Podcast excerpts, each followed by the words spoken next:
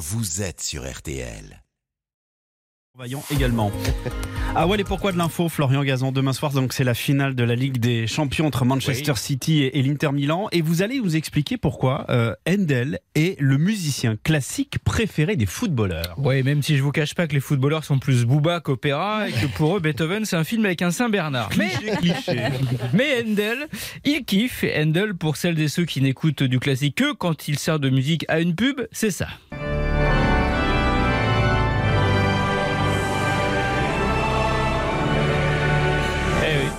C'est lui qui a composé God Save the King, hein, ce bon George Friedrich, hein, son prénom. Et c'est pas sa seule musique euh, royale. Alors qu'est-ce qu'il a composé d'autre? Alors une qu'on a entendue, Jérôme, il n'y a pas si longtemps, Zadok the Priest, la musique jouée depuis 1727 lors du couronnement des monarques d'Angleterre. Et donc le roi Charles III y a eu droit, mais on le joue aussi tous les ans pour un autre couronnement. Un autre couronnement tous les ans, Miss France, non? Eh non, rien à voir. Miss. France, Marina.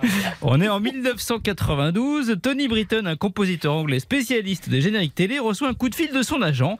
Il a une proposition à lui faire, créer un hymne qui va être joué dans toute l'Europe entière. Par contre, petite contrainte, il doit faire fissa, il n'a que quelques mois pour le pondre, alors pas évident, surtout que le seul brief qu'il a eu, c'est bon, un hymne solennel, prestigieux et surtout chanté. Bon, c'est pas, pas, pas simple. Mmh. Pressé par le temps, Tony Britton décide donc de s'inspirer du fameux Zadok the Priest de Handel.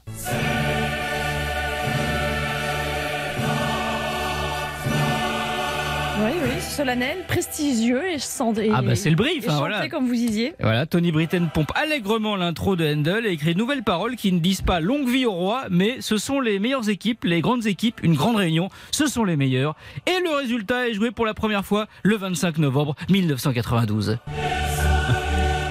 C'est dans la même tonalité en fait. Ah bah c'est pareil, c'est- Ah, c'est pareil. c'est pas embêté. Ça, c'est l'hymne de la Ligue des Champions donc. Euh, marquage à la culotte. Exactement, le Saint Graal de tous les footballeurs, hymne qui retentira donc demain soir au stade olympique Atatürk d'Istanbul. Sans doute aujourd'hui l'une des musiques les plus célèbres au monde.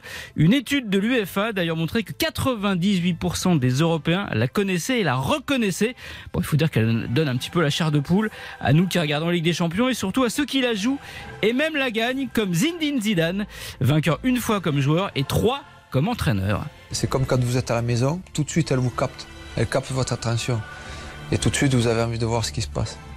Voilà, c'est toujours et, le même euh, geste. et pour tous les joueurs, c'est- et pour tous les joueurs, c'est la même chose. Marrant d'ailleurs hein, que l'hymne du couronnement du roi Charles III est servi pour cette Ligue des Champions, dont le trophée lui ressemble, puisqu'on le surnomme la Coupe aux grandes oreilles. Ah, non. Merci beaucoup Florian Gazan.